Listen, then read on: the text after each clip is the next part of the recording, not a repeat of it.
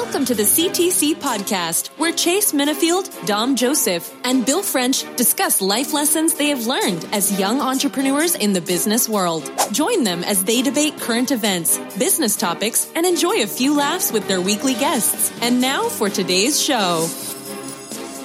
What up, what up? Here we are with another episode of the CTC podcast. I'm your host, Chase Minifield. We got Duct Tape Dom Joe on the line. What's up, world? What's up? We in here. We here. we got and we got Million Dollar Max on the line. Max, what up? What's up, fellas? How y'all doing out there? Before we introduce our guest of the day, I want to make sure that you guys subscribe, rate, comment, do all those things that you got to do on all the platforms that we're streaming on. Uh, iTunes, Apple Podcasts. Um, I think we on some other platforms too. I don't even know the other ones, but if you find us, like if you go search like Google, the Google Music, whatever on the Androids, you'll find us too. All right. So don't be saying you can't find us, man. So we out here. But um, I want to introduce our guest today, Kristen Gardner Beal, UVA alum, another one of the Hooswhere additions to this series that we're building. We're very excited. Kristen, what's up? Hey, how's it going? We're good, Kristen. How are you doing? I'm well. I'm excited to participate in today, but other than that, things are going great. So excited to share whatever you want to know. Nah, we're ex- we're excited. We're excited. So, uh, Kristen, where where are you from first and foremost, and how'd you end up at UVA? Yeah, so I'm I'm from Virginia. I'm from Hanover County, specifically Ashland, Virginia. It's a small train town, um, approximately about seven thousand people. So I grew up in a very small town um, just outside of Richmond, and then uh, studied there. Went to all the way from K through 12. Family hasn't moved for like decades, um, and then ended up at UVA by way of uh, my grandparents graduating from there from the ed school. So that's kind of the college base that I knew when I was starting to apply. Okay, cool, cool. So, so Central Virginia, uh, through and through, for sure. Yep. So, what is what when you was at UVA? First of all, what did right. you study, and how was your experience there? I studied foreign affairs and sociology, and to be honest with you, I studied what I was good at. So that kind of um, allowed me to have a pretty a pretty social experience at UVA. I'm pretty practical in my thought, and I prioritize just kind of like I don't know, good times, making memories of people and whatnot. So I did foreign affairs and sociology because I liked it. I was good at it, and then you know that opened the door for me to you know spend a lot of time with like my friends and organizations and traveling a bit. So i feel like for the most part i had a dope experience at uva some of my best friends that i still hang out with now we all are within the new york you know tri-state area. We're thick as thieves still. So i feel like i really appreciate the the network of people that i gained and also you know an invaluable education. Big facts, big facts. So, you know, when we're on here, we usually have a lot of former athletes. I seem like most of our guests be former athletes, I guess, because we're athletes. But I want to know what your experience was as UVA. And like, I guess you kind of explained that just then, but like in detail as far as like, you know, do you think it helped you post post education or post graduation? Uh, and and do you think that you were able to do the things that you wanted to do there that you know ultimately was your goal that that helped you accomplish the goals that you that you did after after school was over? Yeah. So I think um, to start with the latter, what I realized after I graduated is that I did not maximize my opportunity at UVA just from like an educational standpoint. I felt like there was way more um, kind of like cooler, like specific classes I could have been taking that could have, you know, like benefited me in the, you know, like in the long run. Like I would have definitely taken more African American history courses. I definitely would have taken more like Plato, Aristotle, like, you know, like stuff like that um, along the way. Um, but I feel like overall, it definitely has helped. Um, by day, I'm in finance, and I think that I mean, as competitive as it is to get into like the top four banks, um, I definitely think having UVA on my resume has been a leg up in most cases. Um, and outside of that, like socially, it's a name like everyone recognizes like along the East Coast. Um, I lived in Utah for some time too, and it was funny being out there that it didn't it didn't resonate with folks like the same, you know, the same way it does like the East Coast, which is all fine and dandy. It's kind of like a humbling experience, but I feel like experience wise, I definitely got what I wanted out of the school, definitely like socially, but um, not realizing how much benefit it would be to me in like my personal life in terms of like getting my career started and just kind of like being its own, you know, little brand on the resume that I can like continue to build off of. Cool, cool. So right after graduation, take me into what you did. You said you went a little bit of time in Utah. Why why is it that you went out there? Uh, and I guess what is finance where you've been at since you graduated, or that that just came about? Yeah, absolutely. So when I graduated, I did not have a job. And so I spent about six months um, in DC living with one of my best friends, Erica, um, in her parents' attic. So we were both trying to figure out what uh, what we were going to do after school, where we were going to work. And I kind of got into commercial real estate a little bit, just doing like research for a small company in DC. Didn't really enjoy it, but I appreciated kind of like living in a big city since I grew up in such a small town. Um, but ironically, I applied to, but that was the first job I ever applied to. Um, I applied my the beginning of my fourth year, um, just like at UVA. A friend of mine was like, "Why don't you think think a little bit bigger, apply to like global investment banks. Like they're not only hiring people with financial backgrounds or like engineering backgrounds, they need like, you know, diverse experience. So they don't have like groupthink like in house. And I was like, oh, you know, that sounds like a good idea. Threw my threw my app out there and literally a year later I got the call. Um, which is which is pretty dope because they do um, hiring 95% from like intern classes, which I totally didn't do. But the other 5% is just kind of applicants that you know, apply on a whim. So I did that, got picked up, and I was like slated to go to New York. But by the time I was onboarding, my team had relocated to our second headquarters in the Americas, which is in Utah. And I was like, well, I need a job. I need a good job. So I just went and I spent two and a half years in Salt Lake City. That's dope. That's dope. You came back to New York. You're in New York currently, right? Yeah, I live in New York now, which is nice. Where you at? What borough are you in? I'm in Brooklyn, of course, Brooklyn. the best borough. That was going to be my guess, Brooklyn. But uh, cool. So, what made you get into your entrepreneurship journey that you're currently here to talk about? And give us give us the name of the company, the background, how you started it, what made you started it, what made you start it, and uh, what you what you guys do, and what's your plans for it? Yeah, absolutely. So, you know, wine is something I've always been like interested in, especially growing up being a native like in Virginia. We have tons of wineries across the state. Like at this point, we have 300 plus in counting. Um, when, as soon as we turned 21, friends and I would go up to the properties in and around Charlottesville just to kind of, you know, like have lunch, drink wine, do some tastings, and learn more about it. And it kind of became, you know, a significant pastime while we were in undergrad. And then, you know, when I was flying back and forth between Utah and Virginia, I always made my way back up to Charlottesville to see what new wineries were up coming up or places I hadn't been because I wanted to put forth a good effort to complete the Virginia wine trail. Um, that being said, in combination with you know, Virginia, me growing up there, I've lost a couple of friends to drinking and driving. And I feel like drinking and driving is still like a big thing, like in our area. And it was a big thing when we were coming back home to, you know, go back up to Charlottesville, do the tastings. Like, all right, who's going to be the person to drive today? Like, you got to commit to it and you got to make sure, like, if you are, like, you can get everybody back, like, safety. Cause as you know, like, going up through Shenandoah or Crozet, the roads are pretty windy. It's just not conducive to that. And also, at the time, like Uber wasn't really there. And if it was, it was kind of super expensive. And you found yourself kind of waiting a long time to get picked up just to go like a few miles to the next property.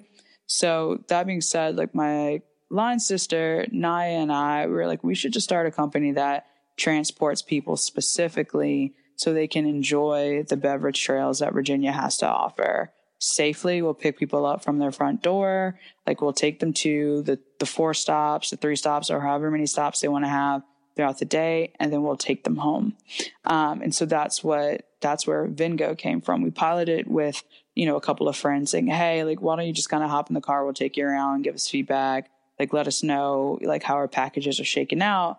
And that took about maybe like six months to a year to kind of iron out, like get all the details together. And then finally in September 2017, we were able to launch Vingo Tours officially. Awesome. So super, super entrepreneurial, uh, typical entrepreneurial journey where you have a an idea and a thought process that you think is valuable, and then you ultimately implement it to to see okay what the uh, what the market is demanding. So, how's your experience been so exactly. far with um, Vingo? And you know, I guess as two co-founders, what roles do you guys do? How do you separate roles, and what's your role? What's her role? Uh, how does the company break down on a day to day as far as operations and administration? Yeah, absolutely. So it's been dope. Um, you know, I feel like having a co-founder, having it being one of my lines is just the fact that we're so close. Um, so we work well together, and I feel like we're constantly bouncing ideas off of one another. And between both of our networks, like I feel like a lot of opportunity and just you know folks um, being interested in our tours from just all over Virginia. I had some folks who came down, like you know, like from New York, who are interested, et cetera, et cetera, has helped us kind of you know grow business, if you will.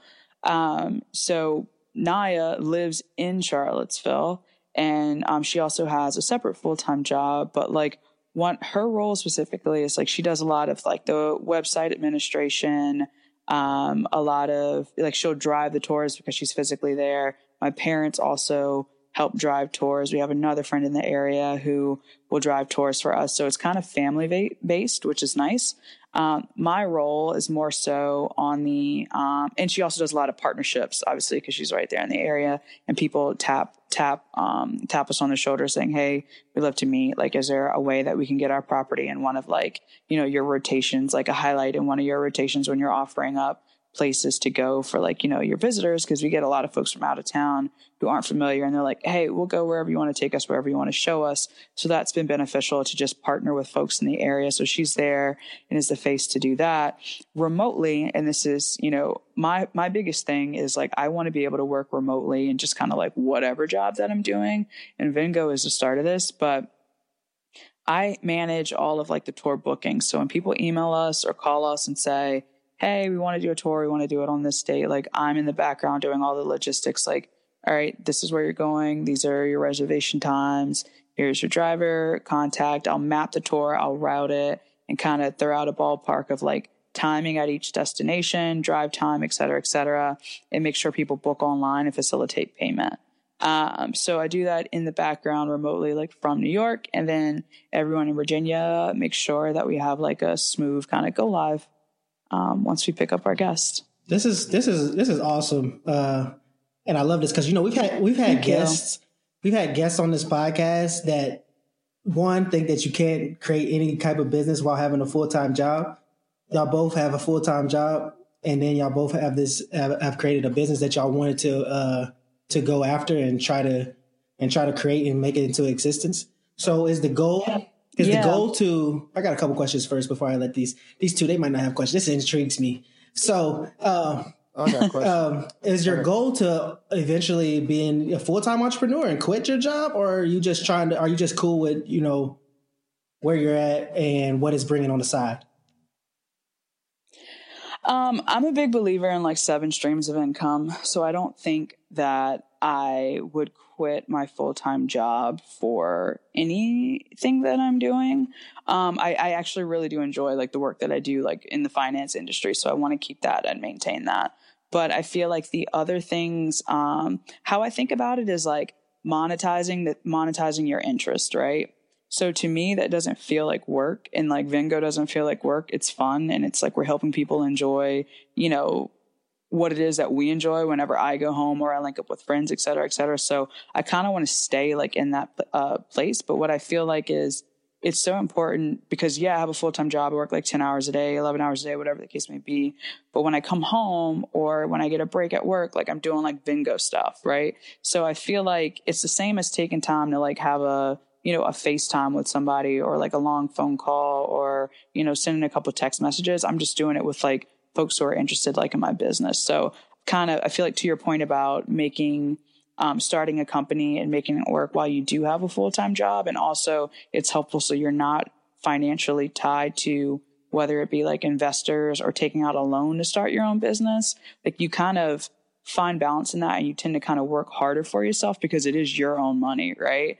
Um, and I used to work in loans. So loans are a senior debt product anyway. So it's like you're going to pay it back no matter what, even if you go bankrupt. But it's kind of like why not do that in house first, like if you can, right? Like if it's it's a small scale business, it doesn't take too much to start. So I feel like if anyone has an idea out there, do it, go for it. And I feel like it's as simple as creating the LLC name and like maybe telling a few people for accountability, and that way you have to do it because you already told somebody right. about to do it. So did y'all have did y'all have upfront costs for this business, or is this something that you could start, you know, just without putting up any putting down any money?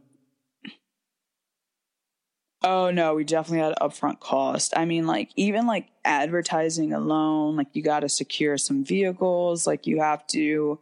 I mean, insurance. So at Root, you are a transportation company, and insurance on transportation companies it's pretty outrageous like so you kind of you know if you're if this is kind of what you want to do at root like you have to fully like be invested and i would definitely recommend mapping doing all the research up front mapping all the things out and understanding what the financial impact will be upfront. Um, and then deciding, all right, is this something I want to do right now? Is this something I need to do a bit later?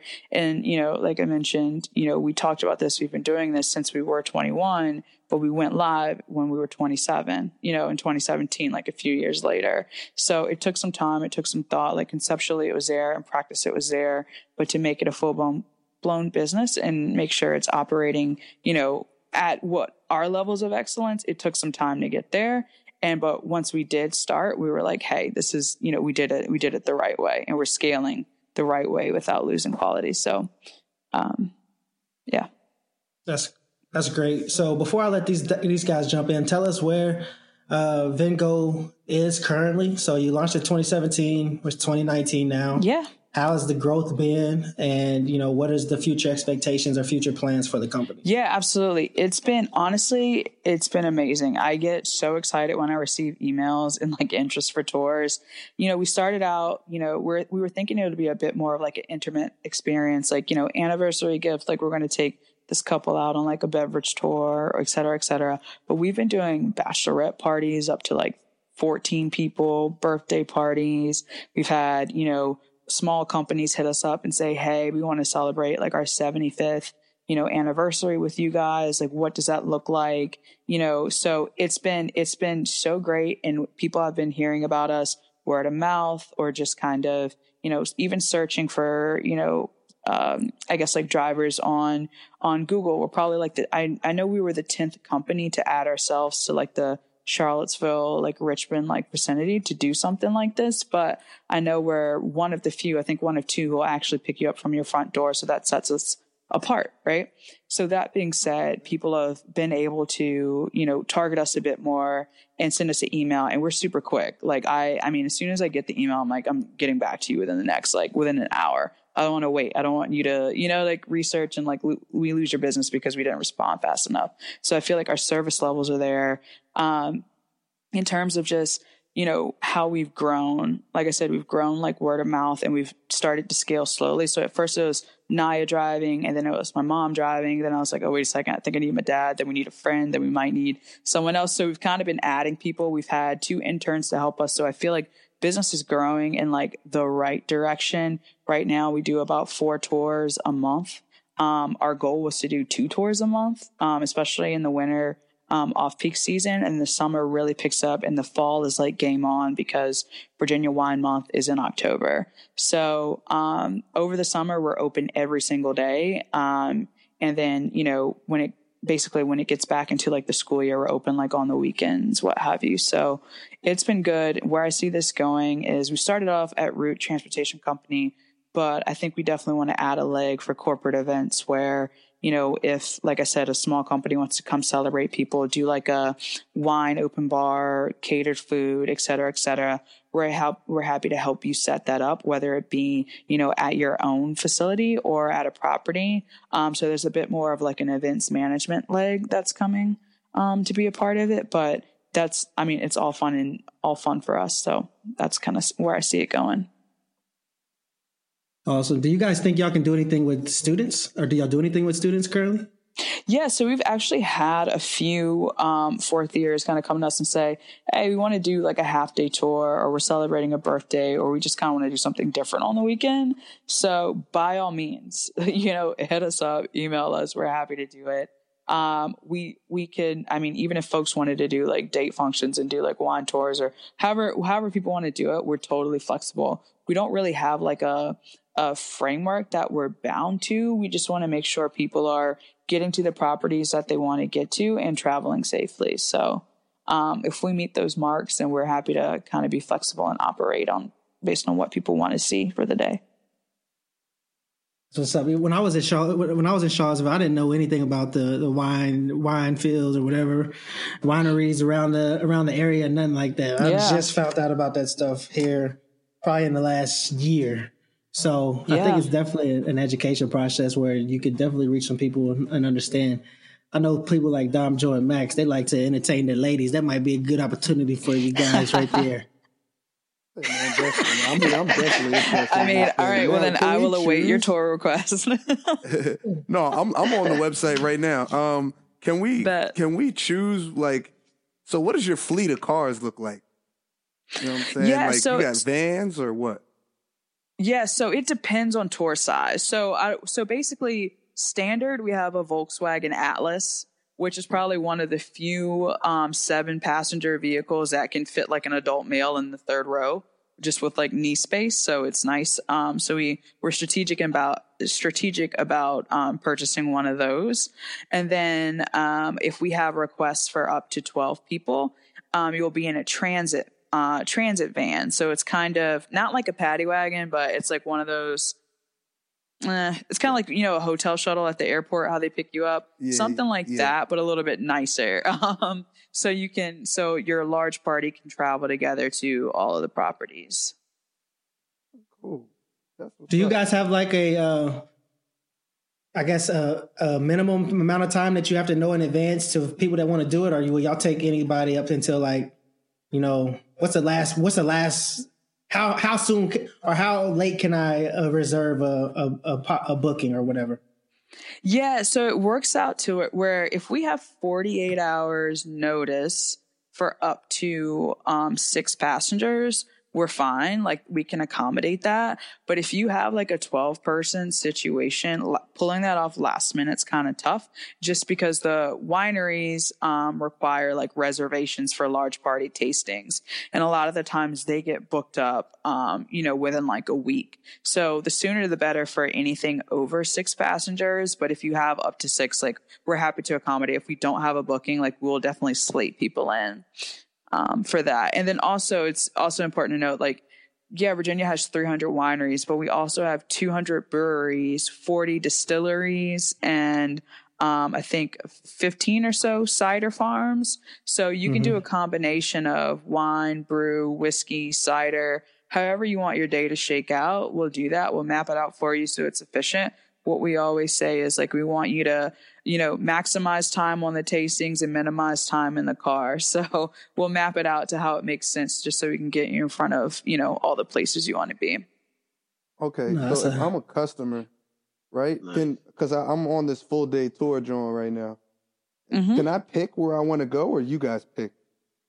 Oh, you know definitely pick. Yeah, you definitely pick where you want to go. Um, on the bookings, we kind of have the regions mapped out, um, north, east, south, and west, just to give you an idea of where those properties are together. Those are gonna, that's gonna maximize your driving efficiency, like that driving plan. Now, if Oh, you they're want to, you know. Okay.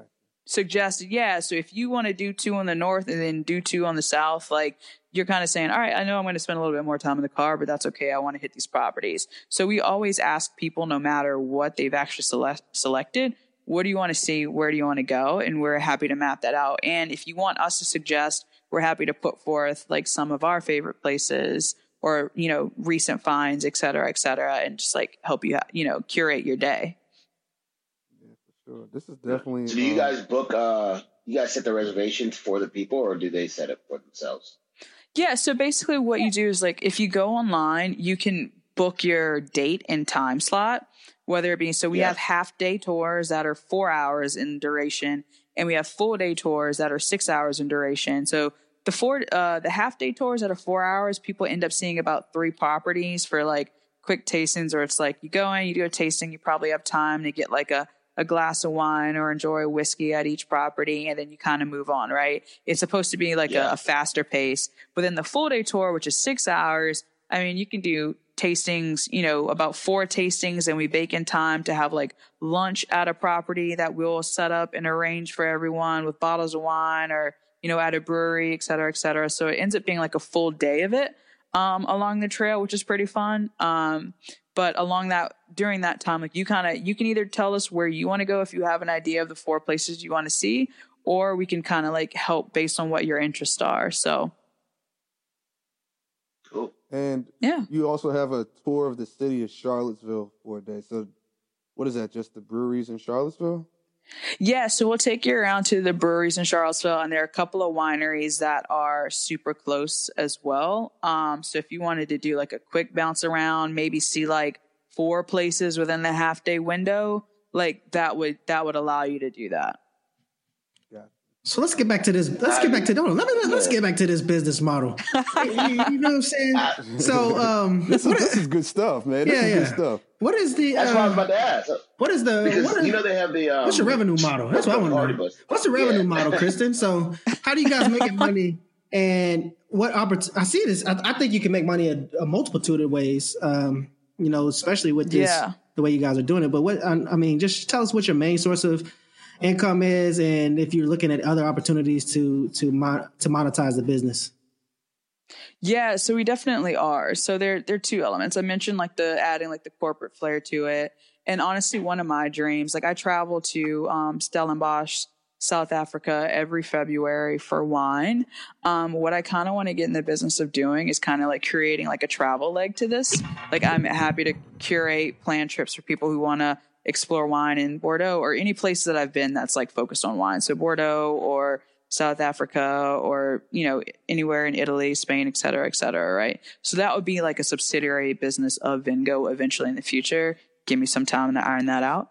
But um in the in the meantime, you know, our I don't know if you've heard of the book like The Lean Startup. Yep. Um so Everybody yeah, needs to read so that. Yes, absolutely. Please read the Lean, Lean Startup. It it that is basically how we modeled, you know, the business. It's kind of like when money is coming in, we will spend money. If it's not, we are flat and we don't have a use for anything outside of, you know, paying for insurance, you know, like you know, like your standard, you know, uh, bills, what have you, which are, you know, accounted for after a couple of tours have been committed, right? So I feel like um, the model is super lean. Our operating expenses are super low. Um, think, think, you know, whoever the tax heads are for tax write offs. So it's like, that's helpful. So it's kind of like worry about the rest of it. Like at the end of the year, it always comes back to you. So I feel like, you know, the risk was definitely worth it. But once you understand kind of like how to model your business, so it's like lean and effective, like you're, you're going to be operating within the right space. Like you won't have too many economic like hits. So. You're right. I, I think one of the biggest, um, I think one of the biggest mistakes or like misconceptions in uh, for people that's trying to start their business or think about starting their business is the fact that they think they need this, they need to run to the bank and get this business plan together and get this big lump sum of money for a loan, and they can't Right. their business without it. Yeah, that I think that that'll almost impede you in a way, right? I feel Yeah, like sure. If you if you have an idea, if you have a concept, you know, I think one of the hardest things was making sure like our name was available. you know, and mm-hmm. coming up with like a logo. Like once you kind of once you kind of get that and you have an idea, you have to understand, I'm sure if I have this idea, at least 10 other people have this idea, right? But I'm probably, or 10 other people have tried to do it, 10 other people have done it, et cetera, et cetera. That's all fine and dandy. Like get, get it together, get your framework out there. It's trial and error. Like the business is constantly evolving as we go on based on feedback, based on, you know, we thought we had one target audience when we were starting, then we realized, oh, wait a second, like the people purchasing these tours are, you know, of this demographic, age, race, you know, all this other stuff, right? So I feel like all of that stuff comes to you once you get started with your business. I think the best thing to prioritize is like, one, let me get the framework out there. Let me see how I can get people to bite, like where their interests are, and then how can I provide the best service. and like take feedback well and incorporate it. Um, and I feel like from there, like the rest of it will come together. Like me putting words on a paper for a business plan that only I will see, like I will do that. I, I, you know, when we have done that over time, but that wasn't the start of me ironing this out, you know? Um, and some people argue that's kind of like a backwards way of doing it, but I will say, like, I mean, it's, you know, our business has been in the green. So since it started, so I feel like the lean, and I attribute that to like reading the lean startup and just kind of like trusting the process along the way. Cause people will tell you where you need to pivot, what they like, what they didn't like, cause they are spending money on your business, exactly. right? Um, but if you're, yeah, so if you're able to take that feedback and say, all right, let me get a little bit more creative or let me go the extra mile for some people, like, or, you know, like our folks like on the tour, people appreciate that and stuff kind of, it pays dividends in the end. So I would just say go for it and don't like let the business plan or like the, um, you know, like this huge loan, like get in the way. have a concept, have an idea, but don't, you know, rack your brain on like some 20 page like business plan or like taking out a massive loan from the bank, you know? People, people get in the way of thinking that, you know, you have an idea, you have a goal, but at the end of the day, like people are going to tell you where they're going to spend their money at.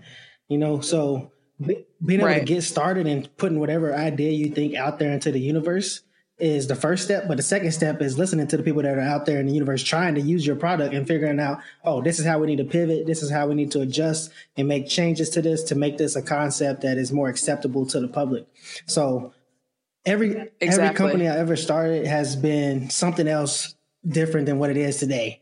You know, so I think the first step is throwing it against the wall and seeing what what stays and what doesn't stay. That's that's that's my that's my lean startup technique right there. I throw it right. all up against the wall, and then whatever falls off the wall, right? you know what I'm saying? We throw something else. So I think that's that's that's exactly. how it is. So I I would like to know as far as like what have been some it sounds like everything's been positive and everything's been going straight what are some hardships that you guys had what are some challenges you guys have run into obviously it seems like you know you know, you had the idea for a while and it took a while to get it actually launched. That might have been a hardship or what, what was the, uh, what are some things that you guys run into on a daily basis? Like as far as helping hands, one of our big issues is staffing, making sure we're putting people in front of us that represent our company well, but doesn't seem like you have that problem. So what problem do you guys have, um, with your guys that you, you on a day to day basis, you're like, this is a threat to the company? Yeah, so one of the things that that is a problem is sometimes we get inundated with tours. Um, for tour, more tour requests than we have people who are available to drive. Um, and so sometimes you're like, hey, you know, is it possible? Can you do Sunday? Or is it possible? Can you do another weekend? Like we're booked up. Like we fill up quickly based on the number of, just because of the number of people who we have eligible to drive. But that's because like we have been very, very, very selective in who, who will drive for us based on like past driving records. Like my parents both have commercial driver's license. Like, you know, Nye and I like own the business. We have another friend who we trust to drive. So we want to make sure like people are in good hands. But like, you know, having such a small internal infrastructure right now um, only allows us to scale slowly. So when it, so when we think about investing in, um, you know, advertisement like Facebook advertisements or you know Instagram advertisements or like logging on and doing something with like partnerships with you know a couple of other brands like Expedia, TripAdvisor, other folks who have um, kind of like tapped us, we have to kind of we have to be careful with that just because we know how small we are um, in house. So I think one of the biggest challenges is making sure we're scaling appropriately. So you really have to be strategic about all the things that we're committing ourselves to and not right because um, we want our brand since we're branding trying to you know how people say oh yeah i'm gonna take an uber whether or not you know they they call like a uber a juno a lyft et cetera et cetera it's become a verb we want vingo to become a verb as well so i feel like just making sure we're making decisions the right decisions the best decisions like behind this whole brand that we're trying to build because it is something you can pick up and drop in other places like we've kind of been probably operating a bit more slowly than we intended, even in going into like year two. So that's a hiccup. The second hiccup is, you know, owning vehicles. Like you own a car, like, you know, you're paying for this car, whether or not you have tourists coming in or not, things kind of even out. Like I said, when you look back, like over the course of the year, it's fine. But sometimes there are moments where it's like, all right, I might just be paying for a vehicle. You know, people are in super family mode, November, December, tours are light at that point in time. That's all fine. But I know as soon as it warms up in like spring, summer, fall, it's going to be game on. And we, you know, we have, we're going to have what we need to kind of, you know, continue to cover everything and just kind of like making sure we're being profitable and you know responsible there. So i think that we do have to put we can't really take as many risks as we would like but at this point in time like you know like going into year two but i definitely know that we'll um we'll get there. So those are the two things that how do you tough. how do you guys go about acquiring customers? What's your what's your acqui- customer acquisition uh, process yeah so honest what's been most helpful is Google ads and Instagram ads. Um, so we do those two things. If people are like, hey, found your business on Google, or hey, saw, you know, this review on Google about Vingo or interested, or word of mouth, like, you know, talking to people about it at work or, you know, in our, you know, like church homes or like friends and et cetera, et cetera. It's just kind of, you know, spread through the community like in the right way where we're like, oh, here's our email address, or it's like vingotours.com. It's a quick something that you can remember. Like people will pull up there, contact us, give us a call, whatever the case may be, and like start booking, um, which is nice. And I feel like, you know, we have good success rates because like once we tell somebody about it, they're like, oh, I actually really want to do this. We actually see people turning around and doing it, which is nice. Well, y'all guys got any more questions before I get into this topic of the day? Because, you know, once I get into this topic of the day, it's going to get a little crazy. Yeah, Nah, All right, cool. It, so, topic of the day: We've recently seen people make mistakes, and we've seen two different elements of handling mistakes. So, you have R. Kelly. He made a mistake, obviously, and he goes public with it. And then we have Robert Kraft, the, CEO of um, the Patriots. He makes a mistake, and he hasn't said he hasn't said not one thing. So I wanted to see, and we obviously don't have to be personal mistakes. Let's make this business. So your business makes a mistake. You're the owner of the business. You're the CEO of the business. What's the best way to go about getting your business not to take a hit or getting your business back in respectable uh, credentials or respectable mindset with the general public? So we make a mistake, and then how do we go about it as business owners? Dom Jo, you want to go first? Uh, yeah, I'll go first, man. Just because um, actually dealing with helping hands, uh, you know, you got to rectify a lot of problems. You know what I'm saying?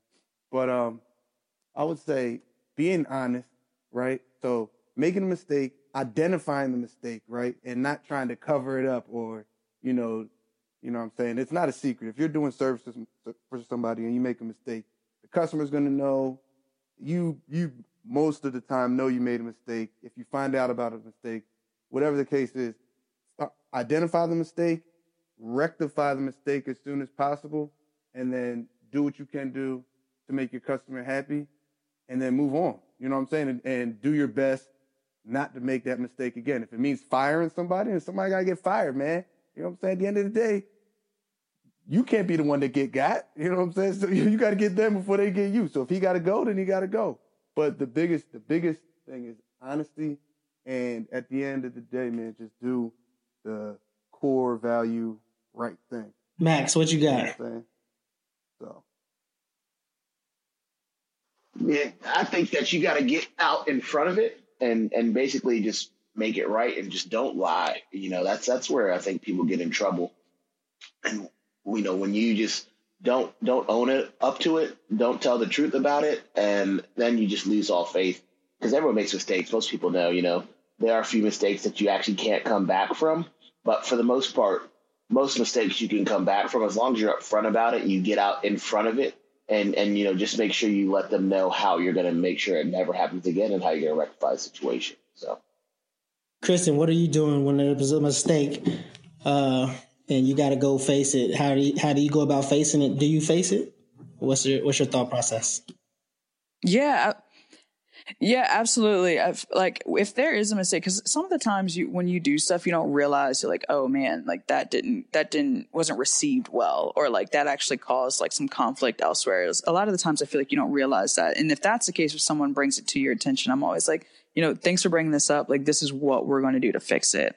Um, and making sure like we're going to correct the process on the go forward. I feel like you know, um, Dom and Max made really good print. Uh, uh, made really good points. It's kind of like you can't hide from it. It's like own it and say you're going to fix it and kind of move on. Like, you know, to be human is to err. And so sometimes you almost have to anticipate like things will go wrong. But if I operate with integrity, if I am going to fix it and I'm doing my best at any given point in time, like I can't be mad at myself. And I also can't be on the defense like too much if something you know like this you know kind of falls off my radar or comes up to my attention like i have to work really hard to make sure i correct it and continue to kind of like you know build the reputation of whatever brand that i'm supporting like in the so right way all three of y'all think that robert kraft is in the is should should be saying something about his prostitution situation and y'all think that r. Kelly did the right thing he was just wait he was just lying? Is that what i'm hearing from everybody No, no, no, no, no, no, no, no, no. Nah, R. I don't Kelly- think. I really don't. I mean, Robert R. Kelly was. We that can. R. Kelly. That's like uh, R. Kelly.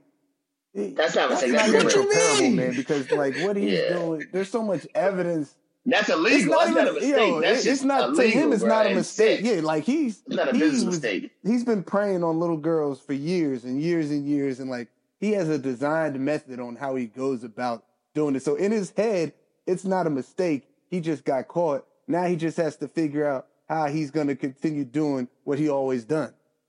You know what I'm saying? Robert Kraft, he made a mistake, and it's kind of like he kind of like uh Bill Clinton. Yeah, I did it. Okay, you know what I'm saying? It's gonna blow over. You know what I'm saying? But that's not a service mistake. You know what I'm saying? That's like a personal Nah. in, yeah, in the different. household mistake. You know what I mean? So, you know, it, we're talking about two different mistakes here. But if you want to bring up that situation, I would take the Robert Kraft approach. Any type of legal anything, do not say nothing. You know what I'm saying? When my personal business is out in the, the blogs and in it's common knowledge everywhere, I'm not All saying right, so nothing. so this is my question then. My question my question is, you as a business owner have a personal issue going on that is not acceptable. It doesn't have nothing to do with the business. The business is still doing great. Dom Jo Enterprises still has all these clients, but then your clients come to you and they want to know about the situation. What's what's how did that It's go? being taken care of in my situation? household. What you mean? What, what you worried about my personal business for, man? You Yeah, still it's getting in your check. legal situation, and uh, if it doesn't affect the business, why should my client shouldn't care? Exactly, man. You know what I'm saying? Because you gotta understand, man. Everybody got skeletons in their closet. You know, um, I think it's a natural reaction sometimes for people to point the finger and say that's the bad guy. But at the end of the day, man, everybody has to look themselves in the mirror, and only God can judge us. So if it's not messing up the business, then shoot, er- there's this. But it is messing up the business. The business, your your clients, your clients want to know. I want you to talk about the situation to them about what what's going on. What is the issue? You know what I'm saying? I need to know the truth, serious, or else we're gonna have to cut cut. We're gonna have to cut loose. I mean, if it's that serious and I have that type of relationship with my clients, then I'll sit down because I do, I do, I do believe in, you know what I'm saying, you know, just cultivating real, real relationships with my with my team members. But um, if it got to that point, then I would sit down and talk to them and just let them know, you know what I'm saying, what, whatever it is, man. You're killing me. I'm not gonna let them know. I, I, I'm not wouldn't, gonna say I wouldn't pull no R. Kelly. You know what I'm saying? I'll tell you that right now. Man, my philosophy is, Word. is you handle in-house problems in-house, and if they don't appreciate it, I would just tell them, hey, look, you know, you're a great client. I have a lot of other great clients, but if one of them came to me with a problem, you wouldn't want me telling, you know, your business to them or vice versa. So why would you expect me to tell my business to you? You know, you want your privacy. I, I expect my privacy. If they're not okay with that, then at the end of the day, were they really that great of a client then? Interesting. Kristen, you got any thoughts on it as far as uh, that situation? You know, I don't know. I feel I feel a bit torn. I feel like I don't know enough about either to opine, but I just think in general, like if you are going to be a face of something, you I feel like you kind of know like if this happen when you when you're doing things right, you kind of know like man, if this co- if this surfaces like is it going to impact like my overall brand? I feel like you kind of know that. But i feel like if you want to live without restriction or you know like live freely cool you got to make that you got to make that uh, choice as well. But just know that like there's a consequence to kind of like all of those things um and i feel like you know news is kind of like people feed off like the bad things per se so i don't know it's just a risk i feel like a risk you take in general But with this situation specifically, though, it's like my thing is we all know how media works. Robert Kraft knows how media works. You know what I'm saying? That's why you shut up. You don't do what R. Kelly did. Rob, well, R. Kelly's situation ain't gonna blow over, man. He done. But this Robert Kraft situation, Kristen, uh, Kristen, um, basically he got caught. He got caught uh, uh, hiring a prostitute, and he's married. So that's what he was. You know, whatever. So a situation like that, really, honestly, no one cares. it's gonna be it's gonna be news for another week or two. By the time the season comes around, you know what I'm saying, it's gonna be done. And then the only person affected is gonna be Robert Kraft's wife. You know what I'm saying? Like that's it. Or whatever happens in Robert Kraft's household. I, I disagree. Hey, I disagree. I'm gonna disagree pol- uh, polite, politely, because one of all, first of all, he represents the NFL and he represents the New England Patriots, and there's a bunch of brands that sponsor them that you know I think is gonna want to hear from him as far as like, yo, what is this? I mean. You know, they're thinking about his human trafficking and a whole bunch of things that brands Bruh. don't want to stand by this guy if he's not going to say say the say Patriot what's up. way, the Patriot way, been shot to hell since freaking uh, who's the tight end that, that hung himself in the jail cell, and then we got and then we got- Hernandez. Hernandez hung himself in the jail cell, and and um, who's the big tight end now? That uh, what's his name? So you think so you think the brands that sponsor them already know what they're getting? They should. If you just look at the history, man, you can choose to ignore that. But hey, man, lepers seldom change their spots. You know what I'm saying? They're stripes, bro. Lepers got stripes. No, I'm just joking. Um, No, it's all but uh, you, you know what I'm saying though? It's, it's like after a while, man. You know, the the media created the Patriot way for what, man? These guys are athletes. Athletes are people. People messed up. It is what it is. So if you choose to buy into that and then and then um, you know, want to take your business elsewhere because of that, that's a personal problem. Robert Kraft ain't tripping on on any and he ain't tripping off that, man. And the NFL's not gonna part with him either. Like, what's really gonna happen? All right, bro. Sounds good. I got one more question before we get off of here. Um, and this is just a random question. That had nothing to do with business. Everybody heard the story about the man that was running on the park trail and, and he killed a mountain lion or whatever. Y'all hear that story or no? I, Yeah, I heard it. I saw a little. I don't really know exactly what happened. I heard a little bit about it. So my man was running on the trail. This- First of all, this is one of my worst nightmares, to be honest with you. Running on the trail, and then uh, you got animals following you. So um, he he he turned around and it seemed to be it was a mountain lion. He ended up getting in a tussle with the mountain lion. Ultimately, he ended up killing the mountain lion, choking it out, uh, and the mountain lion scratched his face up and things like that. So when you orig- when you originally hear the story, you're like, "Oh yeah, man, that's a crazy. Whoever this dude is a beast." And then they come out to, then it comes out a week two later that a little baby mountain lion, you know, one or two years old. Not, not saying that it's a, it's a little small, not like a little small little mountain lion, but you know, it's, it's still a baby, like three, like a three year old mountain lion, man. That he done, you know, immaturity or whatever you want to call him, the mountain lion. But at the end of the day, he done choked out the baby mountain lion and uh, went about his way. And, and they've been selling this story like he was, like he done killed a full grown mountain lion on the his bare hands. You know, so my question for you guys, and this could be short, but first of all, if you encounter any type of animals on the in in wild in the wilderness, you by yourself, do you have the ability to kill the animal? You know, I'm just gonna say no. like I just like I know my my fear response is to be still, and Yeah. that is not gonna be successful if I have to ward off anything. Um, you know, I've, I've shoot, I was like I was on safari like two weeks ago in South Africa, and somebody dropped a um their camera lens outside of the vehicle when we were looking at lions, and the lion looked over, pivoted directly to us, made eye contact. I was still, I was like, I'll be the first one to die because I'm not going to defend myself. So I know whether it be on a trail, whatever the case may be, like I'm out. I've accepted that. That's real. Dom Jo, Yeah. Dodger, I already know what you're about to say. Go ahead. I, hey, he go. I, I I believe. I I believe if if I can, I'll try to kill that. I'll try to kill that lion, but he gonna have to catch me first. First. First thing yeah, is flight. first, straight- First thing is flight. You know what I'm saying? Flight, then fight. Straight up. Max, what about you? Hey, I'm I'm with Dom, man. I'm I'm flight first, and then if I f- feel that I can't outrun him, then I'm gonna fight for my life. Let's tell you right now, I ain't going down easy. The lion gonna have a fight, try to take me down. I'll Hey, do what I can. I'm gonna be honest with y'all. I ain't never got caught by no animal. You know, if I got if I need if I got a little bit of distance, bro, I'm gonna tell you, I ain't never got caught. So you know what I'm saying? I I, I, I can jump a fence, do all kind of stuff. You want to see a you want to see an oh, athlete? Oh man, You want to see an athlete? Hey, you want to see an athlete? Let a, let a dog loose and chase chase let a dog chase me for a, for a couple blocks, man. you know what I'm saying? I've been doing this since I was young. Chase, you remember when we was running to catch the bus and had to hop the fence over at UVA, and, and Dom did the swing one leg over? Yeah, man. Oh, my over.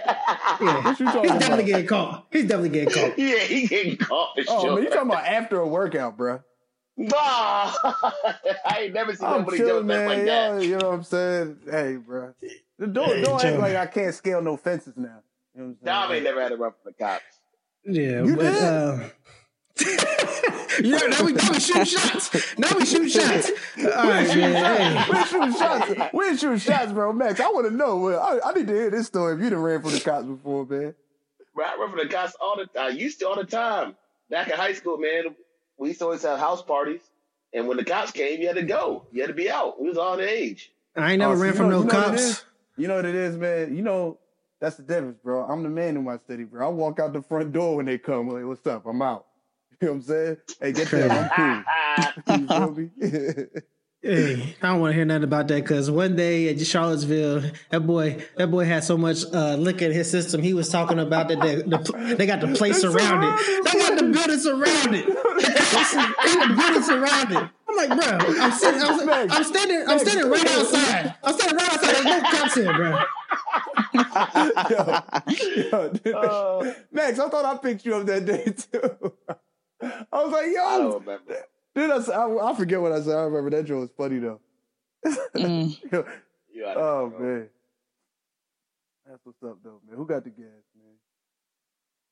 I was, I'm over here explaining the story on mute, but I was waiting for him to pick me up outside the oh, store. Oh. I was waiting for him to pick me up outside the party, and he go call. He go, we on the phone, and he's telling me, "Hey, bro, you gonna have to meet me at the corner. The cops had a building surrounded." I'm like, "Bro, what are you talking about, bruh? What are you? What, what, what possibly are you talking about right now? I'm standing right outside in front of the door, the main entrance. You know what I'm saying? If you don't, if, if, if you don't swing around here right now, you know what I'm saying? I'm, I'm, I'm sliding you on sight. But uh, yeah, man, was a, it was a crazy day. It was a crazy day, man. But Kristen, we really appreciate you being on this podcast, telling us about your business, telling us about everything. Let everybody know where they can uh, reach you at, where they can go to website, and how they can book a tour and all that good stuff. Yeah, absolutely. Thank you for having me. So, if you're interested in a tour, please visit us at www.vingotours.com. And that's V I N G O, kind of like bingo, but with a V, like winegotours.com. And feel free to drop us an email info at vingotours.com if you're interested in booking directly or have any questions. We're available there, and I'll get back to you as soon as I can. Awesome. We're gonna have to get something for Black Alumni Weekend going. You know, it's a perfect time for us to start Yeah, prepping us this, getting getting it out, getting ready. So, Absolutely. who got the gas today? Max. Yeah, Max Million. He gonna give us the gas of the week. Then we are going to get closer to that mic though. we're boy. gonna get, be off of here. Uh, Chris, Kristen, stay on before the audio upload, so the audio can upload. All right, Okay. All right. Fair. go ahead, Max. All right, for the gas of the week, guys. Everyone out there, stop making excuses that's going to hold you back. You got a full time job, that's fine. You can't get a loan from a bank, that's fine. Find a way to do it. There's there's there's a will, there's a way. Somebody out there has done it before. So just make sure you just get out there if you have an idea and just go for it. And we out.